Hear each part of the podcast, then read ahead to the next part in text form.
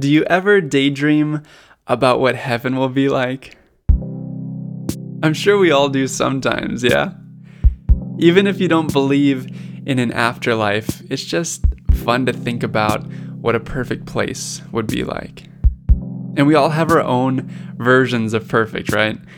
I've heard some people talk about a heaven with streets of gold where everyone lives in a mansion. And the better you are in this life, the better your interior designer will be in heaven. Or there's the Southern Baptist version of heaven, where we'll all sing hymns all day and eat wafers and drink grape juice. Then there's my wife's version, which sounds nearly identical to Disney World. When we imagine heaven, what we're really imagining is our idea of perfection, right? But that's the first problem with how we think about heaven. Whose version of perfect will it actually be? One person's idea of perfection is often another person's worst nightmare. I've heard pastors describe heaven as a place where we will worship God 24 7, like a never ending church service. But that sounds more like weeping and gnashing of teeth to me, not heaven. So, whose version of perfect will heaven be? If I was designing heaven, all of the grocery stores would only carry Bluebell ice cream, and I would eat it for every meal and never gain weight or break out with acne. That sounds like heaven to me. But I know it doesn't for everyone because apparently some people don't love Bluebell ice cream, though I'm not sure they would be allowed into heaven, but that's my idea of perfection. That would make me eternally happy. Or at least I think it would. But two weeks into that, it would probably get old. Like in the movie Bruce Almighty, where Jim Carrey gets everything he wants and it's amazing for about two weeks. and then it's boring. And then excruciating. Because everything going your way sounds nice, but it's not actually fulfilling, is it? In my version of heaven, I would be a rock star, and all of my songs would top the heavenly charts. It would be the best for two weeks. And around hit song number 27, I'd be over it. And God would stroll into my recording studio made of gold and ask how I was liking heaven. And I would humbly say, It's actually kind of boring. I don't like it being so predictable and easy.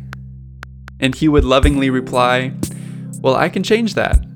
How many of your songs would you like to be hits? 80% of them? 50%? And then I would scream and wake up to realize it was actually a nightmare. And that's the second problem with our ideas of heaven.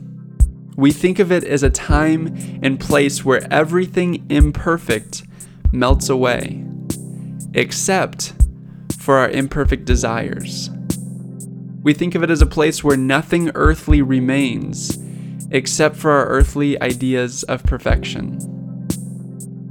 But maybe our desires and ideas of perfection need to die.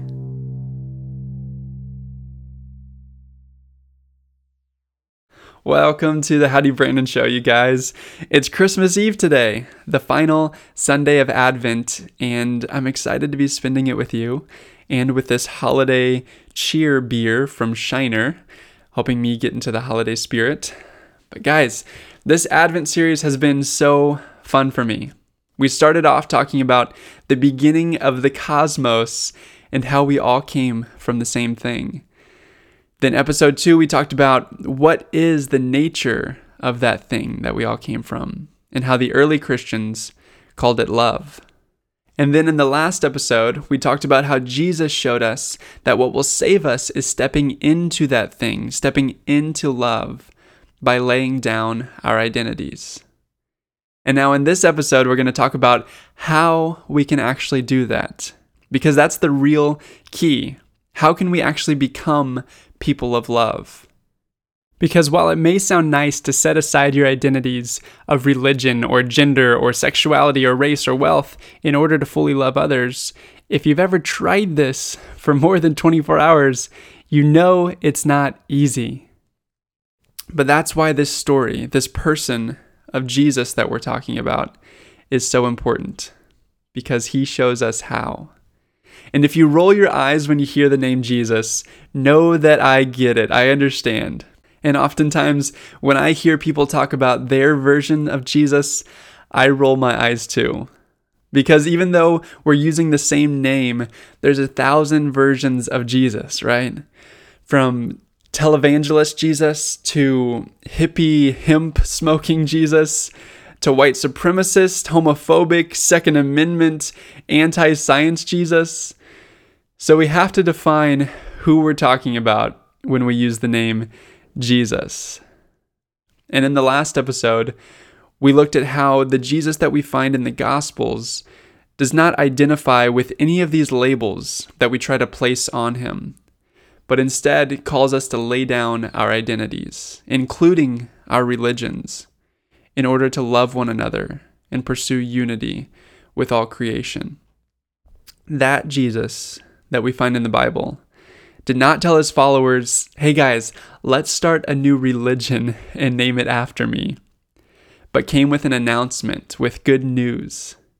And that good news was, the kingdom of heaven is at hand. He said, The kingdom of heaven is among us. This was his message, his gospel. And this was a radical message. First, because many people had imagined that heaven was going to be some other place, some other time in the future where God would make everything right, but not right here and now.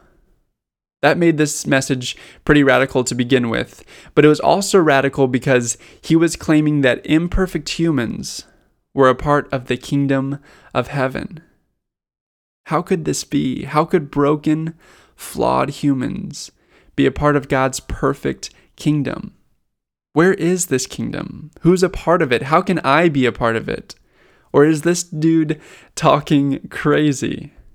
These were the questions that this announcement stirred up. This announcement that the kingdom of heaven was already here didn't fit with their idea of what heaven would be like. Their idea of where they were heading was being challenged by this Jewish carpenter, and they had to decide if they would change their idea of heaven if they would let Jesus redefine perfection. Here's why this is so radical and so revolutionary and world changing. Because we all live in between. In between the place we were at and the place where we're heading towards. In between what we once believed and what we will one day understand in between one person that we were and another person that we're trying to become. We all live in between. We are not static beings, and this is not a static world. To be alive means to be growing, dying, expanding, and contracting. We have a word for things that are not in motion, things that are not changing. We call that death. Because life is movement, and whatever we are moving towards, whatever our definition of perfect is, will shape us into what we become. For example, I live, I exist somewhere between the kind of husband I was when I married Ashley and the husband that I'm trying to be. My idea of a perfect husband is shaping me, it's pulling me towards it day by day. I also exist somewhere between how skilled I was a few months ago at making gluten free pizza crust and how good I want to be one day. And my definition of the perfect pizza crust, whether it's Neapolitan or New York or Sicilian, will direct how my skills evolve, right? And by the way, the correct answer is Neapolitan crust you exist somewhere between the husband or wife or parent or friend that you used to be and the one that you're aiming to become. And we all exist somewhere between the people we are in real life and our ideal selves that exist on our Instagrams, yeah? Do you know what I'm talking about here? We all live in between. Here's one last example our judicial system exists somewhere between our laws and justice. Nobody thinks that justice can ever be fully attained. Or maybe freshman students at law school on the first week of class do. But as soon as you begin to learn about the practice of law, you realize that justice is impossible. Laws are always unfair to someone at some time or situation. Justice is not a reality that can be attained, but it's an ideal that sets our direction and pulls us forward into better systems and laws. Justice is what we aim towards, even when we know it can't be fully realized.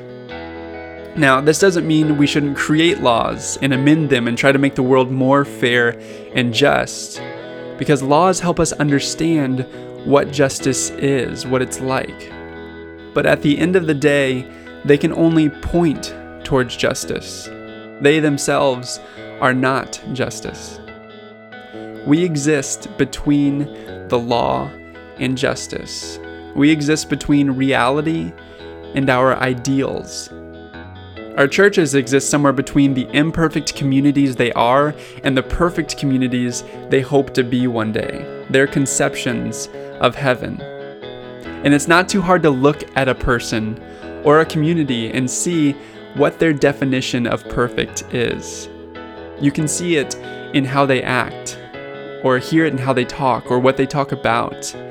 You can see it in who they treat as good and bad, who they listen to, and who they ignore or condemn. It's easy to see what they are aiming towards and trying to become. Because our ideals shape us. We're all living in between what we were yesterday and what we want to be tomorrow. So, this begs the question what are you living in between? What is your idea of perfection?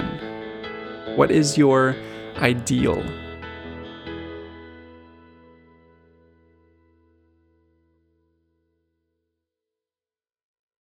Having an ideal is a wonderful thing. Ideals orient us, giving us a direction to move towards. We all have ideals. The ideal for the ancient Hebrews was God. They believed that God was the one that created and sustained all things. And so the best way to live was to align yourself with God, the driving force of creation. God was the ideal. And to know how to live according to God's ways, they had the law. A law which started with 10 fairly simple commandments, like don't steal stuff, or lie, or murder people. Good stuff that told them what it meant to live in step with God. But black and white laws can be tricky in a gray world, right? Like, one of the Ten Commandments is to remember the Sabbath day, a day of the week that the Jews didn't work, as a reminder that God is ultimately the one who provides and takes care of them. So, one of the laws was to keep that day of the week special, a wonderful ideal to always strive for. But what happens if you need firewood, but it's Saturday, the holy Sabbath day? Can you gather firewood? Is that considered work? Or should you shiver until Sunday when it's okay to work again? These kinds of questions came up all the time because black and white ideals, like don't work on the Sabbath, become gray in our complicated world. And just like our judicial system has to constantly add and subtract and amend laws in our pursuit of justice, the Hebrews began to add more laws in their pursuit of living up to God's standards, his ways.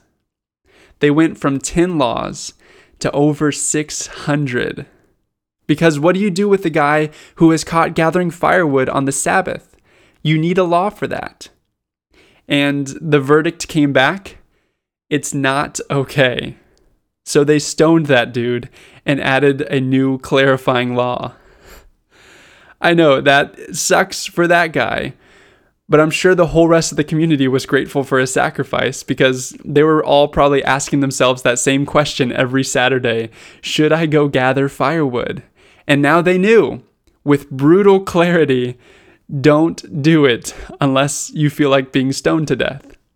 They now had a clearer picture of what it meant to live up to their ideal of being God's people. And I know what you're thinking, or what I hope you're thinking. Really? Stoning? Is that really necessary?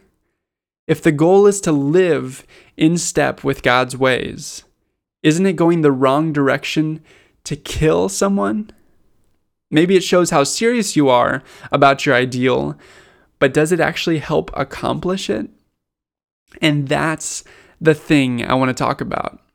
What happens when our ideals become idols? What happens when the thing that we're striving for becomes the thing that we must have, that we must accomplish, must live up to? What happens when something that helps orient us, an ideal, becomes oppressive to us, an idol? An ideal is something that we aim for, that tells us which direction to move towards. An idol is anything that we think will satisfy us, make us whole and complete. And if we don't have it, it means we are not valuable, we are not complete, we are not acceptable. Do you see the difference? One is motivating, and the other defeating.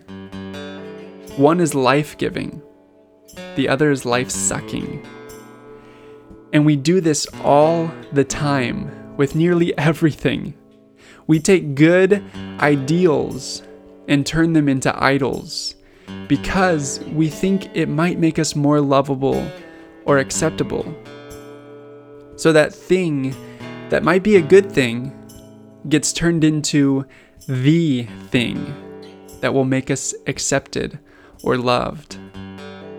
Like, if you have an ideal weight that you know will make you have more energy or live longer, then that ideal can motivate and spur you on to live in a certain way. But if your ideal weight turns into the weight that you believe will make you happy, or make you feel valuable, or make you more acceptable or lovable, if you think it will make you whole and complete, then it's not an ideal weight anymore. It's an idol. Marriage might be an ideal for you, sharing your life with another person and learning how to love and serve and stay committed to one person through thick and thin. A beautiful ideal. But marriage can also be an idol if you were to believe that you will be satisfied and fulfilled if you can just find the right person. Or if your partner would just change a little bit. Or if they would just squeeze the toothpaste from the correct end. Earning money can be an ideal. Having a certain job can be an ideal or it can be an idol if you think it will make you feel complete. Do you see how an ideal is a healthy and life giving thing, but if it becomes an idol, it is heavy and life sucking? That thing is still the same thing marriage, or money, or a job, or respect, or whatever. It's still the same thing, but it goes from saying to you, hey, come this way, there's even more life to be had over here to you are not enough without me. You need me to be complete. You will never be fully accepted and loved without me. An ideal orients you, an idol is oppressive to you. And us humans, we are idol factories. We take things and then turn them into idols all the time. And when we do this, it separates us from ourselves and from others. I say ourselves because believing that we are not already enough, that we aren't already acceptable, makes it impossible to be able to love and accept ourselves. And I say it separates us from others because when we find our identity in something, something that we believe makes us valuable and lovable, then we have to look down on those who don't share that identity. I have to look down on those who invalidate what I believe gives me value. In the last episode, we talked about how Jesus challenges us to shift our ideal away from converting others to our identities and towards uniting all in a common identity of love. This is radical and it's beautiful, but this is also impossible. Humans are idol factories, and it starts young. You've seen this if you've ever been around a two year old who has their favorite toy taken away from them. And then you watch them completely break down because that toy has become more than a toy to them. It's become magical in their eyes. The thing that they feel in that moment will make them complete.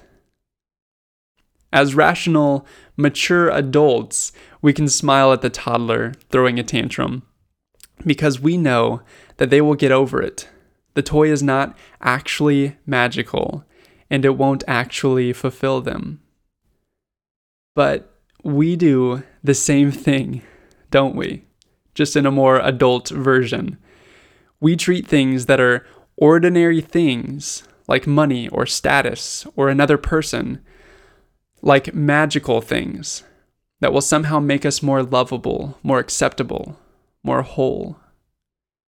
And we are slaves to this condition of idol making because at the core of our being, we don't believe that we are already fully loved and accepted. I say slaves because we can't stop this pursuit of idols, even if we wanted to, even if we know it's in our best interest. Have you ever seen someone who thinks that more money will make them fulfilled?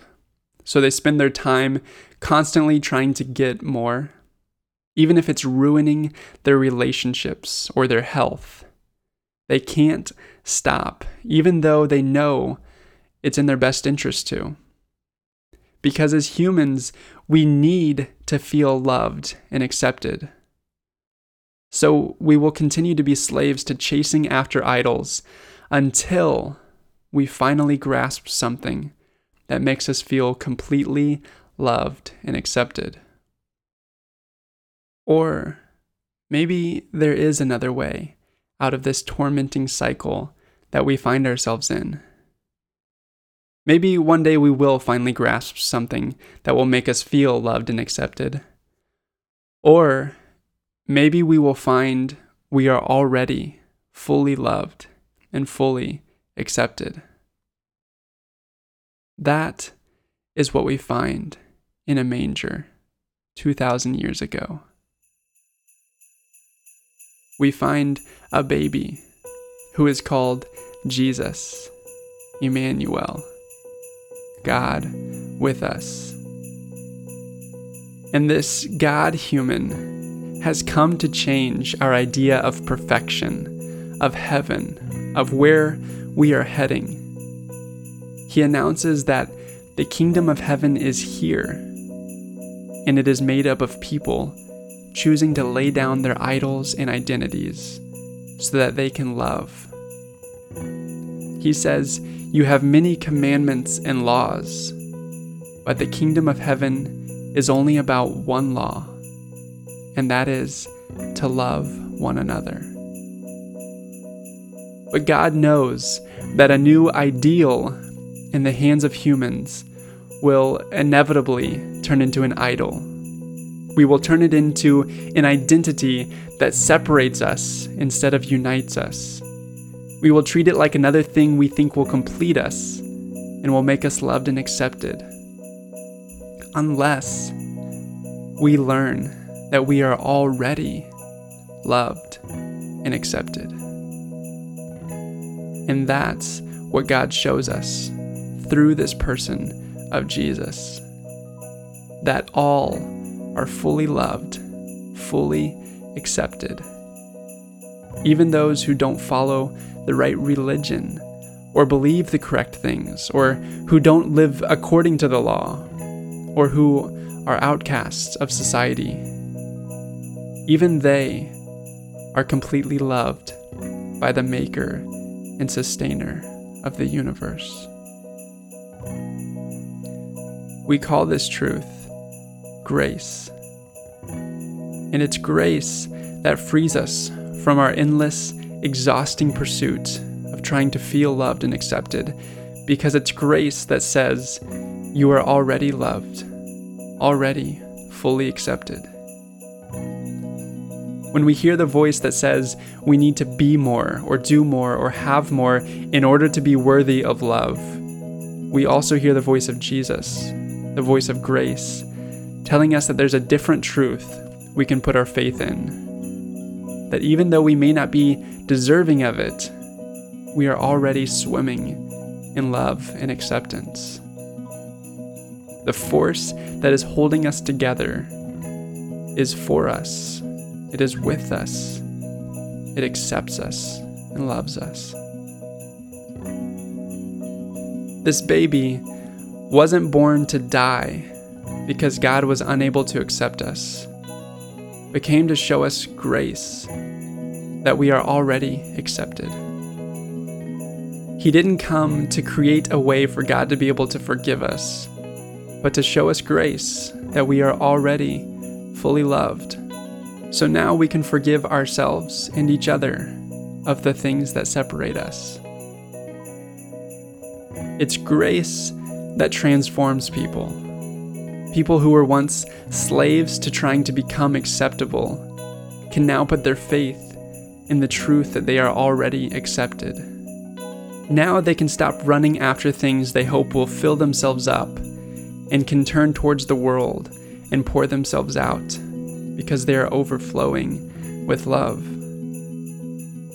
That's the power of grace. That can change a person. That can change a whole society. That can change the world.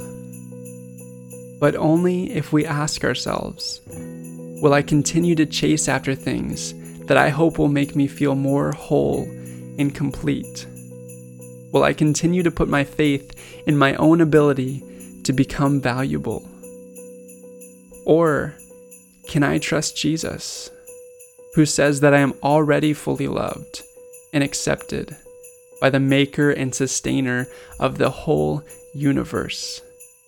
Can I accept that I'm accepted by His amazing grace?